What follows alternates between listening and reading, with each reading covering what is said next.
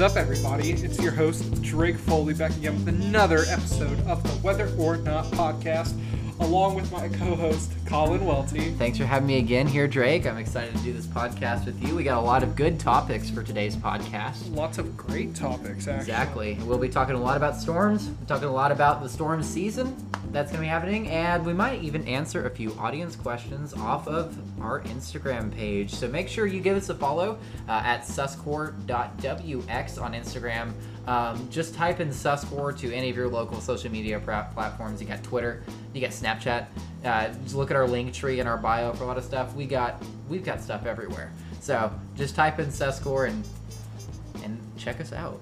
Yeah, make sure to turn all those notifications on. We'll be coming at you with a lot more content, especially now that it's spring, the best season for storms, especially here in Norman, Oklahoma. Yes. Which is the, uh, I guess, heart of tornadoes. Like, everyone thinks of Oklahoma as the tornado place. Yeah, I think it's just because I mean, you think about what was the last EF5 we had? It was in Moore, Oklahoma, which, Which is is about like a 15, 15 minute minutes drive. here, yeah. You think about some of the most destructive tornadoes ever. You think about the other Moore, Oklahoma tornado that happened in May of 1999. You think of the El Reno tornado. All of those around the OKC metro. very dangerous situation there. You know, I talked about earlier, and you know, with some other like fellow meteorology students, and we, I was like, "How many tornadoes do you think OKC Metro has?" And everybody was like, hoping none. But I mean, we get about one a year somewhere in the metro area, and just hopefully it's not destructive. I mean, when we took our storm spotting class, we heard that you know right around Lake Thunderbird, which is just to the east of us, about 20 minutes, you know, had two tornadoes at the same time, Yeah. and that's just an insane thing to think about because you know, Norman's like Oklahoma's campus proper has never been hit by a tornado Yeah, We've been very but lucky. it's been very close multiple times, and that's just things that we have to worry about on a daily basis living here, especially with you know this week. Yeah. Well, I don't know if you guys have been paying attention to the weather. I'm assuming, since you guys are listening to the Weather Now podcast, you have some interest. But uh, earlier this week, on Wednesday, um, places such as Minnesota even saw some brief tornadoes. Uh, luckily, the event didn't get too out of hand, so no major cities were hit. Everyone came out of it perfectly fine. But there were some pretty severe storms in the Iowa um, and Minnesota area. Plus, also on Wednesday evening, there was a lot of storms in Kansas. I saw a funnel cloud about 10:25 p.m. in Kansas. Um, just a lot of severe weather, and and that was just kind of like the opening uh, event of this next couple of days. We have a lot going on. Um, Thursday, uh, we are recording this on a Thursday, so um, no clue what's going to happen tonight. I don't, not much of anything is supposed to happen, but it's looking like Friday and Saturday are going to be the big hitters for this week. Yeah, I'm looking forward to Friday, Saturday, and even Sunday. Sunday looks severe Yeah. for eastern Oklahoma, the DFW area. Um, tomorrow looks like in the Texas Panhandle that we're gonna get. There's already a slight risk there and a two percent tornado probability. Sure, you think two percent isn't high, but that's two percent in just that area. And Right. for like you know we have made like major cities in there. You know, there's Lubbock, Texas, which I believe hosts Texas Tech Yep. Yeah. Yeah. Texas Tech there. Another good meteorology school. another good meteorology school, and they have lots of you know cities there in the Panhandle. You know, you don't really think about the Panhandle of Texas that much, but once you get into that area, along with Western Oklahoma, I mean, it's going to keep coming this way. But having that slight risk already there on a three-day outlook, two-day outlook, knowing that it's going to be there, it could get more severe. Yeah. Well, and and this is, this event is extremely interesting because the jet stream doesn't look good at all. It's not very conducive for ton- tornadic activity at all. The instability is relatively low. I mean, it's pretty good for March. You know, March is not you're not going to get 3000 cape values very often at March, but you most areas are staying between 1000 and 1500 where we're having these storms kind of pop off. But what is kind of associated with this event is extreme wind speeds in the upper levels. I'm talking 92 knots, along with the associated front that's going to come through Friday for some areas, Saturday for other areas, and Sunday for some other areas. Um, it's going to be a squall line for sure. You know, you might have the risk of some QLCS tornadoes, but it, a lot of it really depends on how fast the dry line moves and how fast the cold front moves. If you have the cold front overtaking the dry line, you know you're going to have some issues getting some real good severe activity. But where that two percent tornadic risk is for Friday is right on where the triple point is. Um, and I won't get into too much detail about what the triple point is right now, but basically that's going to be the area that's most conducive for good tornadoes to form. So it's really just it's just a case of, of what happens, and it's going to be a lot of nowcasting. I mean, the SPC is only really putting us in a slight risk at a lot of places in a slight risk just because they're really unsure. There's a lot of unsurety. And I don't think there's going to be, you know, some massive E EF4, EF5 tornado that just rips through parts of, of the, the high plains. But, I mean, you can't rule out a tornado here and there. And there's going to be some isolated uh, supercells here and there, I think, as well. It's just, it's all a question of we're going to have the moisture, but are we going to have the instability? And are we going to have the right wind field at the right time that's going to produce the right tornadoes and the right kind of severe weather for that kind of stuff? Yeah, I'm looking, been looking at you know the Storm Prediction Center, what they've been issuing, and we know Friday that Western Oklahoma is going to be under a slight risk, and then Saturday that most of the OKC metro, including Oklahoma City, is going to be under a slight risk, and those straight line winds are nothing to mess with. Exactly. They can take you off the road. They'll knock down trees. It's going to be like an EF0 tornado at all times. And being on a, a campus with this many trees and cars parked everywhere is going to be Mm-hmm. dangerous. And knowing how fast that Norman floods, Yeah. the flood risk could also be there depending on how long the storm takes to get out. And I believe that there is a discussion of hail risk hmm with these storms, and I mean, with any severe storm, you always have your risk of hail. But we could see some severe hail up to more than half an inch, and that can do a lot of destruction to windows Mhm. or property. So this is an early season storm that needs to be looked out for, especially for damage. It won't be the most damaging storm of the season. Well, I can't really predict that. Yeah, we have but no clue. we have no clue, but this is, it's going to get a lot worse from here. And seeing the early signs that we've had so far shows that this could be a very active season. Yeah, and, and something I would just like to point out just in the early part of this podcast, and this goes without saying, um, and this is just something that for all future podcasts, for everything Susquehanna related, we there there's two things I want to touch on here. The first thing, we are not meteorologists. We are studying meteorology, which I am so grateful for, and weather is all of our passion and we love it, but none of us are trained. I mean, we know intro stuff at this point, and we know about oh, we are very passionate about it, and we know how atmospheres work. But we are trained meteorologists. We are uh, what you would call weather enthusiasts at this point, who are on our way to hopefully becoming meteorologists. But nothing we say is affiliated with the NWS. None of it is affiliated with any local meteorology, um, you know, TV stations. And importantly, we are also not affiliated with the University of Oklahoma in any way, shape, or form.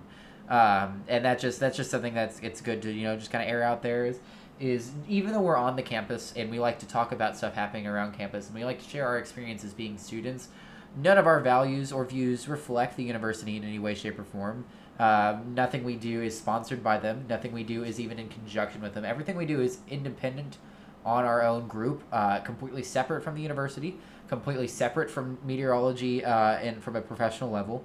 Um, and we are a group of students, but we are a group of independent students when it comes to this kind of stuff. And I want to add to that all the opinions broadcasted on this platform are ours. Yeah. They're nobody else's. So if you want to like go ahead and tell us like if we're wrong, we know we're wrong. It's not that we're not trained to you know predict these storms and that's the hardest part for all meteorologists in like the meteorology community in general is that everybody relies on us to predict something unpredictable Right. and we're not trained to do that. If you want to see someone, you know, give like their forecast, go to your like local NWS. They have a website. I reiterated this last week. That is the most important thing is that you always look locally. Don't rely on someone like us or somebody who's not a professional meteorologist to tell you the forecast. There is lots of storm chasers out there or storm spotters and a lot of them have degrees. Those are people that you can listen to, but the people that are we don't have degrees. So we Right. make our own opinions based off of what we see, and that's not 100% accurate, but we try to give you the best information possible, Uh-huh. but always look out for what other people have to say and then you know, rely on your local people. They know you a lot better than we do. Yeah, we, we want to get you guys informed on all the cool weather events that we think are going to happen, all the speculation that we want to do, and all of just our takes on certain events and stuff like that, in hopes that you'll check out and keep updated with your local NWS and with your local TV meteorologist and with the people who will take you through each of these events that happen. You know, because sometimes it's hard, especially if you're someone who doesn't pay attention to weather all the time, to know exactly when events are going to happen. You know, I, I hear this from all people I know who aren't involved in meteorology that the weather will catch them off guard sometimes.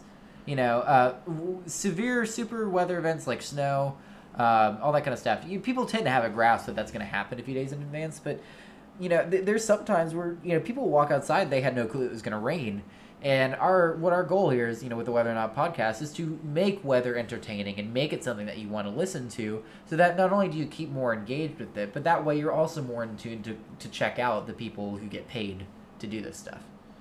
In hopes that one day we're the people who get paid to do this stuff. Yeah, I hope that one day, you know, I can be that person, you know, that gets to talk to all the students, kind of like how we've had through our extracurricular activities. I want to be one of those successful meteorologists. and I know you do too. And that's the thing is a lot of what's representative of, you know, meteorology is our broadcast meteorologists. And Exactly. I have a lot of love for our broadcast meteorologists. They are very important and they have done a lot for meteorology. But at the same time, I don't want to be a broadcast meteorologist. Mm-hmm. I mean, this is probably the closest I'll ever get to broadcasting, but this is important because I like talking about the weather. And I Yeah. feel like, you know, being a meteorologist, not all you hear about is, you know, your broadcast people talking about it. And I feel like this gives us, you know, the platform to speak about it. Yeah, and- this is a little bit off script, but something I do want to talk about is, um, especially because it is Women's History Month, and and it's important to talk about, you know, especially women in our industry because um, it, it's a really interesting fact. Twenty nine percent of um, all broadcast meteorologists are female, so that's a staggering number. That seventy one percent of broadcast meteorologists are male, and then even less of those women are chief meteorologists. Only eight percent of chief meteorologists are female, and so it's one of those things that like as we strive for equality, you know, it, it's how how do we get more women in STEM programs? How do we get, you know, how do we encourage universities and programs and and women themselves to get involved with STEM because I mean at a very early age, you know, a lot of times it's like, you know, you kind of like at least this is how it was whenever I was in elementary school and stuff like that. There are those kind of preconceived notions that like men are the doctors and the the important people and that kind of stuff, and women are less important and they do the, the cooking and the, that kind of stuff. And it's like I'm sure it's gotten a lot better since I was in elementary school, but I mean it's it's really kind of scary that there's such a large percentage of people in STEM that are men. And so I hope as we strive to recognize the importance of women in history, you know, as, as we start to realize that a lot of what we were taught in school was from a male perspective and from a patriarchal perspective because, you know, there's so many women who have done such important things in history and yet so few of those women are actually talked about. Um, and so I'm sure that's really discouraging for you know a lot of young girls who are looking at potential STEM fields that you know they are like, well, you know, most of the people who are studying history stuff are men, so you know why should I even bother and stuff like that. But I, I think it's really important that we just we highlight where there are still a lot of disparities with you know a lot of inequality for women in STEM, and, and hopes that it'll shine a light on those issues, and hopes that we can encourage these systems to change and to get more women involved in STEM, to get you know more broadcast meteorologists as women because you know something that uh, happens a lot is you know for male broadcast meteorologists they show up in a suit you know or they're james spann and they've got uh, suspenders or stuff like that but no one ever criticizes the way they dress. But the amount of women who constantly get criticized on the way they look the way they've done their hair their makeup for the day their dress for the day if they're dressed too nice if they're dressed not nice enough if they're dressed you know not professionally i guess or you know like whatever someone's like viewpoint is a lot of times women get all the flack for it you know and it's something that like we need to hold people to a higher standard and hold you know viewers to a higher standard that like we shouldn't be so judgmental you know to how women decide they want to dress on a certain day. You know they can wear whatever they want you know and i think it's breaking those preconceived notions that women have to dress a specific way and have to have their hair a specific way and have to look like you know caked in like seven layers of makeup and and that kind of stuff like i it, that that's one of the ways that it gets really discouraging for women is that like you know they it's such they get such you know prejudice against them in the field Yeah, I believe that you know we need to break. You know, for such a progressive, you know, thing that weather is, we want to progress past those gender norms. You know, I feel like meteorology is one of those things where gender does not matter, exactly and it's based on you know the person that is giving you the forecast. So like when I go on Twitter and I see that you know we have our women meteorologists and they will like put out a forecast and say it gets wrong they'll get a lot more criticism from their audience and male audience and they're like well we believe a you know a male would do so much better and that's just the thing is that nobody's perfect and most of the time i feel like every meteorologist is about the same they don't know what's going to happen so the fact that you know, eh, women are treated differently within the meteorology community and looked at as like weather girls and stuff. I don't appreciate. I feel like some of the best that we have here at Oklahoma and a lot of our friends are females in meteorology, which is very important because I feel like OU is representing these females a lot better than you know I've seen at other schools. Like to see how much of the student you know population at the school is for you know like females that want to do meteorology. It's exciting to see because there's so much potential there. Yeah, well, and, and like it's just there's just so much where women get so much flack for things that should not matter, and it's frustrating because like I, I and like gender never matters honestly for anything, and no career should gender ever be the thing that's a barrier. Uh, because that's just that doesn't make sense to me. But like I was just looking at a Twitter thread that had happened, um, and someone uh, Ginger Zee had posted something in, like 2018, and someone had just commented on it today, and they said, "I stopped watching Ginger when she stopped wearing pantyhose and opaque tights. Her style went out the door, and her airtime went along with it. You hardly see her anymore. Sorry, Ginger." And she responded, um, "You know that like it is like this has nothing to do." With like what I'm wearing. Like the reason that people are getting less coverage and stuff like that is because we're in a pandemic and we have a lot more issues to cover than you know hurricanes, all that kind of stuff. And whenever she's on, it's only when the weather is really important, stuff like that. And then someone under that said, "Ginger, I feel if a man has to wear a suit and tie, then women should dress a bit more professional." They should wear, as a minimum, wear a knee-length, that bad grammar, uh, sleeve dress, or if women want to wear a sleeveless dress, then they should wear a jacket and hosiery. Shoes should be required as well. Like, no one ever says anything about what a man's wearing. But there's so many people. I mean, every single thing that Ginger Zee or so many female meteorologists around the world post, there's always some kind of comment on. I wish you would have worn this. Your hair looks bad today. Your makeup looks bad today. Are you tired? All that kind of stuff. And it's just like, no wonder why we have such a small portion of broadcast meteorologists as women because, I mean, that's got to be so mentally draining to deal with. You know, having to worry about what you're going to look like every day because some random person is going to completely, you know, destroy you in the comments. And it's just something that us as a meteorology community need to, you know, work on and be better with.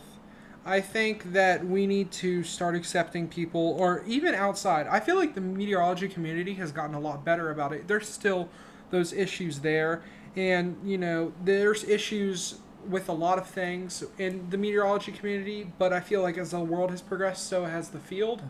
But we need to be better represented and not looked at as, well, you know, when you have your parents or some like people in your neighborhood, like any relatives, they're like, oh, what's the weather going to be like today? Or they'll just ask you these questions, and if you get it wrong, you know, they'll look at you like you don't know what you're doing, or say that, um, you know, you're a weather boy, or ooh, like, hi, hey, weather girl, like stuff like that. You know, it's something that like the outside looking at us, you know, they're like, oh, it's the only job you can be wrong eighty percent of the time and still keep your job, Right. and it's just the community itself has been clouded with hate from the outside and that's something that you know I hope gets better a long time. I guess it it comes with so many people like especially I feel like lately with the snowcasts and Yeah. like last month we were looking at some people were forecasting up to a foot of snow,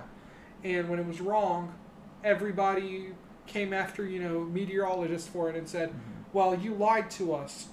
No, they didn't lie to you. They made a forecast based on the information they had, looking at all the models. It takes so much research to just make a semi-accurate forecast, and no forecast is ever completely accurate. Exactly. And and one of our audience questions, which we'll just answer this right now, is is what is one thing about meteorologists that seems to be kind of like people don't really understand or that is frustrating or is really difficult for meteorologists. And at least in my opinion, it is dealing with a lot of uneducated public and dealing with a lot of people who don't understand what meteorologists have to do to come up with their forecasts. And like one of the things that really always bothers me is during tornado events or during extreme severe weather events, that has to take priority to save people's lives. So you'll be watching a show and then everything's cut and then it goes to your local newscast or something like that. And like I'll use Pete Delkus as an example here. He is the uh, meteorologist for WFAA Channel 8 in DFW, but the amount of times that people badmouth him or tweet at him just these nasty things because he interrupted their run of the Bachelorette or you know the Week 15 Broncos Ravens game that was playing on whatever channel, you know, and everyone gets really really upset about it and they're like I can't believe you're wasting our time. The tornado's not going to hit me. Like they're completely missing the point that you have to do that to save lives and I think the hardest thing, at least that I've just seen that a lot of people don't talk about, is just the mental health that a lot of meteorologists have to go through with constant criticism because, you know, forecasting the weather is like predicting the future. You're never going to get it right. Occasionally, especially the data you're given, like I can pretty confidently say, like, hey, tomorrow, um, like tomorrow the stock market will be open.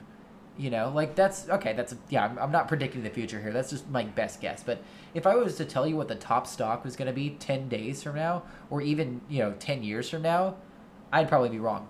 I, I would not know. And it, i could get lucky make a lucky guess but it, it would be way too difficult. Predicting the weather is kind of the same thing. You can have indicators of what's going to happen but you never really know what's going to happen until it's happening right then and there and so meteorologists more than often are not they're not going to be wrong but they're not going to be 100% correct. And most people view 100%, like 90% correct as wrong.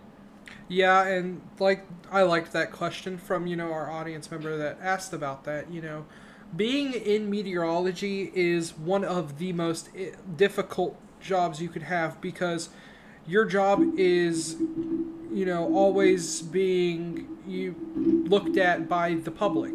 You are a public figure. So anytime you get something wrong, you'll get bashed for it just like Colin was saying. You always have these difficulties just trying to do your job and I feel like no other job you know, that's so publicly broadcasted gets hated on more than not even just meteorologists. You have your newscasters, anyone Yeah. that's in that field, you know, just because they like they get their most accurate information they can get. They can't predict that, you know, a story will change or that a storm will change direction. Like you'll have a good idea from your, your storm prediction center like, hey, this area is at a higher risk for storms. With that information you want to make a forecast and you know warn those people. And the thing is is something that like i really like that you know meteorologist james spann has said is respect the polygon when you have these tornado warnings or these watches if it includes your area you're under a risk don't say well i can't see it there's nothing there there could be it could be right on top of you and you can't even see it Exactly. because- Always take cover. tornadoes can drop out of air, dissipate, and reform. And we've seen that so many times, and so many lives are lost because people don't listen. And they are like, well, he could be wrong. Sure, you know, you didn't, you're, you're so excited for tornadoes. And even this comes from some chasers. They'll go like, oh, today was a bust. Something happened today. I mean, there was a storm. Like, lightning kills people too. Anything like flooding kills people. I'm pretty sure flooding is like one of the like the worst natural disaster. Yeah, you it's, know. it's damaging because I mean it has both economic and capital for you know humans as well. Like I mean all of that is is torn apart. yeah.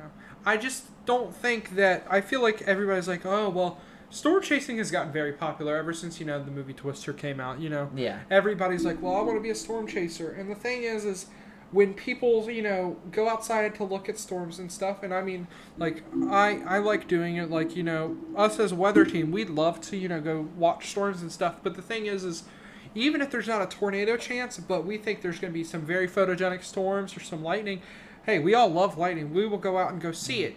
The thing is, is a lot of chasers want to see tornadoes, and then when they don't see a tornado, they treat it as if, oh well, today was not worth anything. Well, meanwhile, those meteorologists that have spent, you know, the whole week ahead, even weeks ahead, knowing that something would happen and trying to warn everybody and trying to, you know, make their best predictions. If something doesn't happen, they'll be like, "Oh, well, you lied to us," and I feel like that's one yeah, of the hardest. like it's not a thing of lying. It's just a thing of we only have so much information. You know, um, we have a bunch of surface off surface observations, but in terms of boundary layer level observations and even higher observations, they're so far and few between in the United States, and it's like it's hard for us to have extremely accurate data and stuff like that. So that's why model runs tend to be different and stuff like that, and that's why meteorologists tend to not be completely 100% accurate all the time. And and I just you know I wanted to highlight that because I think that's really important for people, especially listening to this podcast, to understand is that like meteorologists are very well trained, years and years of schooling with high math classes, high physics classes, all this stuff to understand the atmosphere as best as we can. And there's still so much we just don't know. And that's also why I want to touch on the women and meteorology because a lot of those things, those are all you know issues that all meteorologists face and stuff like that that can be taxing. But you know, imagine having that and then also having all the prejudice coming from the way you look. And and I, I mean there's a, a long time like a standard in the industry that you know women weren't even necessarily picked in meteorology based off of their abilities. They're like picked based off of the way they looked in front of the camera you know b- based on their face and stuff like that. And it, it's just that it's important to like understand during women's history month that not only are we looking at women's history and and the history of women on our country or in our country and in the world and their impacts on society it's also looking at how history has continued to oppress women and continued to put their voices down and make sure that we don't let that part of history repeat and allow women to like not allow but like um, make sure and and guarantee that everyone regardless of their gender has an equal opportunity to change the world and make their own history And that's very important. I really like the concept there. You know, we want to see their impact on history, but you know, also talk about, you know, what they're going to make in the future to, you know, make these improvements in meteorology. And right now, they're making some of the biggest improvements in meteorology, and it's really exciting to see. And I know that Women's History Month is just a month, and right now we're focusing on them, but we need to focus all the time on how much they've changed meteorology for the better. Right, exactly. And yeah, it's something that is very exciting to see more women representation. And um, speaking of things that are exciting to see, uh, a good question that I, I, I think that would be really cool to hear you answer is like, what would be your dream weather event? You know, like, because I mean, I, there's so many things that have happened in the past year. I mean, we had the great snowstorm here. I mean, I don't know if, if you've seen what's going to happen in Boulder, Colorado, and Denver, Colorado, with how much snow they're going to get over the weekend. I mean, I saw some forecasts that had up to 60 inches of snow in the span of 48 hours for Boulder, Colorado, which is just absolutely insane. That's one of those, those uh, like once in a lifetime type events, and you know you have all these specific tornadoes and that kind of stuff. But like, if you had to to say what your dream weather event would be, what would it be? Well, so I'm like, you know, everybody expects me to like say like, oh, a tornado or something, but like, you know, you can always see a tornado, but it's not every day, you know. Even like recently in Iowa, you know, you have the derechos and stuff, and it's crazy. I really want to see like, not that I want a derecho to happen, but like I like those wind events, but they have you know the squall lines and just beautiful shelf clouds, and I just want to see that. That sounds really interesting to me, but something I like that's we've got to see a little bit of it in Norman, but just a really really nice lightning event. But I want to see you know branch out everywhere. You know, like I've seen some videos online like lightning hitting each other. I love those lightning storms, and you know I like seeing like perfect supercells. Like my dream weather event would really just be like not a severe weather outbreak, but like hey, like a storm out in a field, you know, with some beautiful lightning, you know, photogenic, beautiful updraft, you know, that or I guess, you know, oh cool, like, you know, a hurricane would be nice to, you know, live through too. Yeah. I know our Florida friends would like that. Exactly, and our Houston friends as well. Yeah, mine's an interesting thing because, in my opinion, like my dream weather event is the one that is the most historic and the most unique that also hurts no one. You know, and that, that's something that's really difficult because as weather enthusiasts, we are so into those special weather events like EF5 tornadoes. But the thing about an EF5 tornado is it's only an EF5 tornado if it creates EF5 damage. And that's the thing about like El Reno. El Reno was like one of the strongest tornadoes. It might be the strongest tornado ever recorded in the United States. Yet it only hit open fields, so it's only classified as an EF3.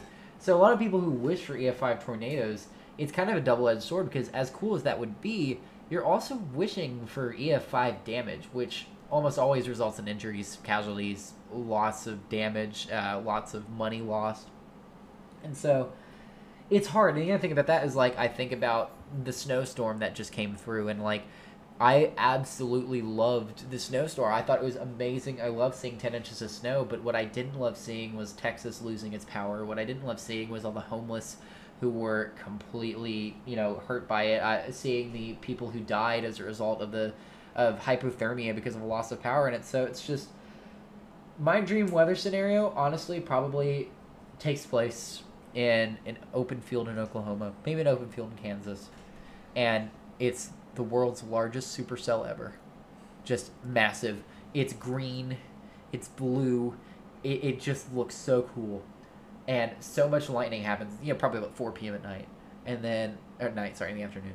And this massive tornado comes down. And it's textbook. It's beautiful. It spins around in a field, maybe hits like a tree line enough to cause like severe tree damage let's say it hits an abandoned car on the side of the road that no one is going to drive and just destroys it so much that it's like okay yeah that's damage and stuff like that. And then before it gets to anyone's home anyone's civilization it just rides back up. And then behind it is such a sharp cold front that another supercell kind of happens behind it except it's below freezing. So it's thunder snow. Mm. and then you get blanketed with six to eight inches of pure fluffy white snow no power outages everyone loves it everyone gets to have a couple days off from work everyone gets to enjoy it and then you return back to normal and that right there would be my dream weather event because it'd be you know a historic tornado immediately followed by a historic blizzard That sounds like really cool, and I didn't really think of that. I was all thinking of stuff that you know it's not hypothetical, but hypothetically speaking, that well, is that's really why cool. it's a dream weather that is a dream, and I mean, if we're gonna go with that, then you know, I I want to see like a really cool dust storm that just doesn't affect anybody because I like seeing all those pictures of like. You know the dust storms from far away. It just looks. It just looks like a giant just doesn't affect tsunami coming anyone. towards you. Everyone yeah. just like continues on their day. Like if you see dust, no, you don't. Yeah, but I don't know. I just I like those really photogenic things, and I guess it's because you know I've always like you know looked at the storms, and there's so much stuff that I you know wish I could have seen that you know I've missed out on. But being a meteorologist, well, being a meteorologist is my dream. But you know, also being in the position I am now, learning about it is even better than you know just going out and looking at it. Like I know that's what influenced all of us, but once you really know about it, it makes it even cooler. Yeah, that's one of my favorite things about being in weather classes. Like this happened in my programming class that I was at yesterday. We spent the first 15, 20 minutes learning about programming and learning how to code. I forget we were coding specifically. I think we were uh, dealing with CSV files and Python. Um, but then we just started talking about the tornado watch and the tornado warning that was happening in Minnesota right at that time. And so that's what's really cool to me is you always have this changing atmosphere and you always have these real life events you can apply immediately. I mean, I remember in our intro to meteorology class, one of the first things we did was talk about the impending hurricane Laura. And every day we'd get, you know, like our professor's thoughts on it and what she thought was going to happen. She wasn't sure. You know, we had a hurricane watch party, you know, just to see it make landfall, but it's like it's one of those things that I just absolutely adore about taking weather classes is you learn about something and then you get to see it applied in real life, and you get to understand more about it. And it's like you know, a lot of times like you'll take a math class, and you'll be like, how in the world am I going to use this in the real life? You'll take a chemistry class, and you're like, I'm never going to need this in real life. But since I'm in meteorology, I take a meteorology class, and I'm like, oh my god, I can use this in real life. And that's what I also love about meteorology is everyone can do that. You know, like that's why I urge people to take storm spotter classes or or take local weather classes. You know, because I mean the National Weather Service is the National Weather Service holds some stuff. You know, almost every month, eh, especially in your areas, where you know they'll they'll do like an intro thing or they'll have someone speak or they'll have you know a skywarn training or something like that and even if you don't know anything about weather, you can go there, you can see some cool things, and you can learn. And it'll help keep your community safe if you're knowledgeable because the greatest power that we have as humans is our power of knowledge. And the more that we know about the world that ravages us every single day, the smarter we are as a species and the more prepared we can be. You know, there's a reason that on average tornado deaths have decreased every single year, and it's because we are educated more and more on the weather and we can help people get safe. And the same thing happens with hurricanes. I mean, we have had hurricanes that are worse than the 1900 uh, hurricane that hit Galveston, but we haven't seen anything like that death toll, you know, in the last 50 years. You know, and as we become more knowledgeable, we become more safe. And it's just something that I absolutely adore about weather and about taking my meteorology classes is getting to know what keeps people safe. Yeah, and I just think that it's, you know, important that we have, you know, I've, we've talked about history a couple times here. Weather has become like so, you know, important to us, you know, everybody, because you know your Especially day climate changes. change. Like day cha- your day changes based on you know what weather it is. Like you know, you wake up on a Monday. People already don't like Mondays. Well, you know, it's a gloomy Monday. You know, 50 degrees, rainy, you know, it's not an amazing day, but you know, next day, it's uh, you know, your Fridays, you know, you go outside, sunny, nice breeze, perfect day, you know. It's days like that that can influence you. And then if also you get off of just that, meteorology is more than just radar and broadcast.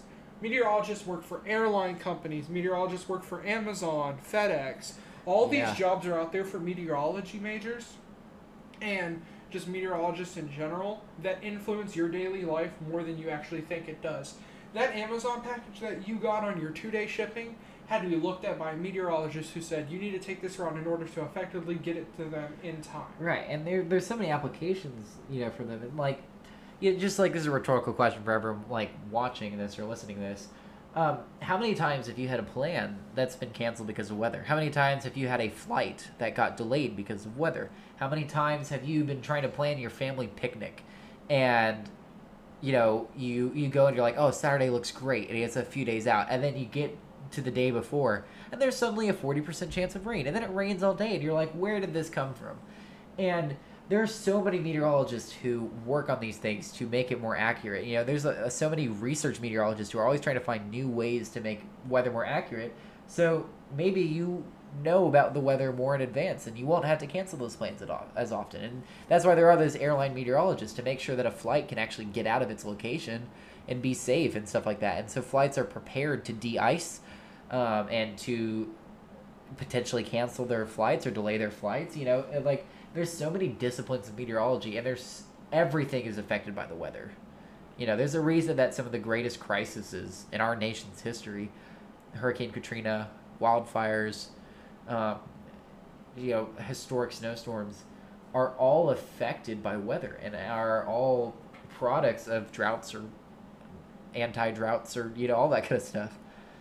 Yeah, and it's just I'm glad that you know we have people that know how to do this, and I'm glad that we're learning this because you know I want to be that person that you know saves people, and I feel like meteorologists are heroes that go unrecognized a lot of the time. Yeah, that's very true. And like some of our biggest like we always have these public figures. You know, you have your Jim Cantores who he's out there saving lives. Even if you don't think it, you're like, oh, he's just doing this for show.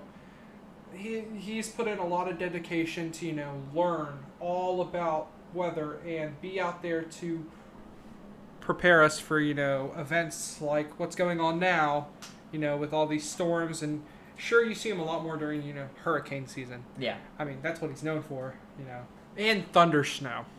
But we're not gonna get started on the thunder I snow. love I love thunder snow too. But we're gonna be stuck here for hours if we talk. Yeah, I mean, it. you you said it best. There's just there's so many people in meteorology who are kind of heroes and stuff like that. And like we could probably spend another ten minutes naming all the important figures and stuff like that. All the people that you know everyone seems to know, but there's so many unsung heroes in meteorology, and I, I think you know the people who write the um the the the SPC outlooks and the forecast on the NWS's pages and the people who are programming all these computer models to get us better data and stuff like that. These are the people that fly under the radar, but they're the people who really make the most impact a lot of the time. And and so I think everyone in meteorology is extremely important. Everyone should be hailed for their work, and I'm really excited to see how the, the industry progresses moving forward. Yeah. So you know, before we're done with this, we have two more questions from the audience that you know we want to answer. I, I'll try my best to answer some of them. And I, I mean, I will too. I Yeah, guess. yeah, Yeah, we're, we're working sense. together to do it. Yeah. Um, We are a team. why does the sky turn gray when it's stormy? So this is an excellent question. Um, normally clouds, if you look at them, they're white and they're very very thin. You know, a lot of people think that like you can stand on a cloud or something like that, but if you've ever been in an airplane, airplanes have no problem just slicing right through clouds whenever they whenever they take off and whenever they're in that part of the atmosphere. So clouds are very very thin, but what causes rain to happen precipitation to happen is you get all these water droplets and they will find something to condense on and they will find something to latch onto. And so then you end up getting a lot more particles. And the way light works the more transparent something is the the thinner it is and the less particles that are in there so as more particles start to be in this cloud the cloud gets heavier the cloud lowers um, and then the cloud becomes more opaque less light is able to go through it so that's why if you look at the bottom of a cloud, it's dark. If you were to look at a supercell from the top, it's fluffy white because it's not very. It's still pretty thin up there, and light is able to hit it and bounce right off. Um, but if you look at the bottom of a cloud, so much light is absorbed that you barely see any color coming off of it. It's very dark, and that's how you can tell the stronger the storm is, the darker the storm is. So if you look outside, it's, it's relatively gray. That means it's overcast. There's a lot of moisture in the cloud, but it's not actually going to rain. But if it starts to get darker, or it's a very sunny day, and you see this really dark cloud coming over, it means that not a lot of light is getting able is able to get through it, and thus, it's it's a rain cloud. yeah, it's a rain cloud. Um, and then our last question comes from a viewer asking, "Does the Bermuda Triangle have anything to do with weather?" And in the short answer, the answer is No. Uh, not to you know. And the we're not- long answer is still no. I, I don't know. I, that's just a conspiracy theory. I mean, okay, the Bermuda Triangle is wholly over the uh, Atlantic Ocean, and oceans are known for having a lot of storms that just pop up here and there. Um, because it's just a whole body of water with a lot of heat coming out into it, not much to break the heat uh, from evaporating and stuff like that. So you do get a lot of storms there. It's just a conspiracy, really. The the Bermuda Triangle itself doesn't really exist. And so the weather there is no different than the weather a few miles south of it, a few miles north of it, and over the whole of the Atlantic Ocean. Um, so, I mean, while there are people who disappeared likely to weather events like potentially Amelia Earhart and other um, planes that have been lost over there, the weather there is no different than it would be if you're flying over the Pacific or flying over the Indian Ocean or just about anywhere that gets a lot of convective supercells and convective cells like the Atlantic Ocean does. Yeah, that's you know, it's a conspiracy. Which there's a lot of conspiracies in weather, and I'm sure eventually, Yeah. Well, you know, we'll have weather conspiracies on the podcast. I don't Yeah. know if that's you know going to be a thing, but it'd be interesting to talk about. But um, If you ever hear anything about solid clouds, please keep listening. I Yeah, promise it's entertaining. trust me, we have we have a friend that has a solid cloud theory, and it's pretty interesting. Maybe we'll get him on one day, and he can Yeah. talk about it. But other than that, uh, I don't really have anything else really to talk about. You Got anything, Colin? No, I mean, I just again, we're gonna plug Suscore. You know, we are uh, a, a team of students, and we appreciate all support possible. And the important thing is, you know, we're not in this to get popular or anything like that. We're just here because we like having fun, and it's important to share that with you guys. So, uh, obviously, if you found this podcast, you probably know our name and probably know our social media. So just go ahead and give us a follow, and we appreciate all the support you can give us. Yep, and uh, that's all today for the Weather or Not podcast. I'm your host, Drake Foley, And I am Colin Welty. And we are out. See you later.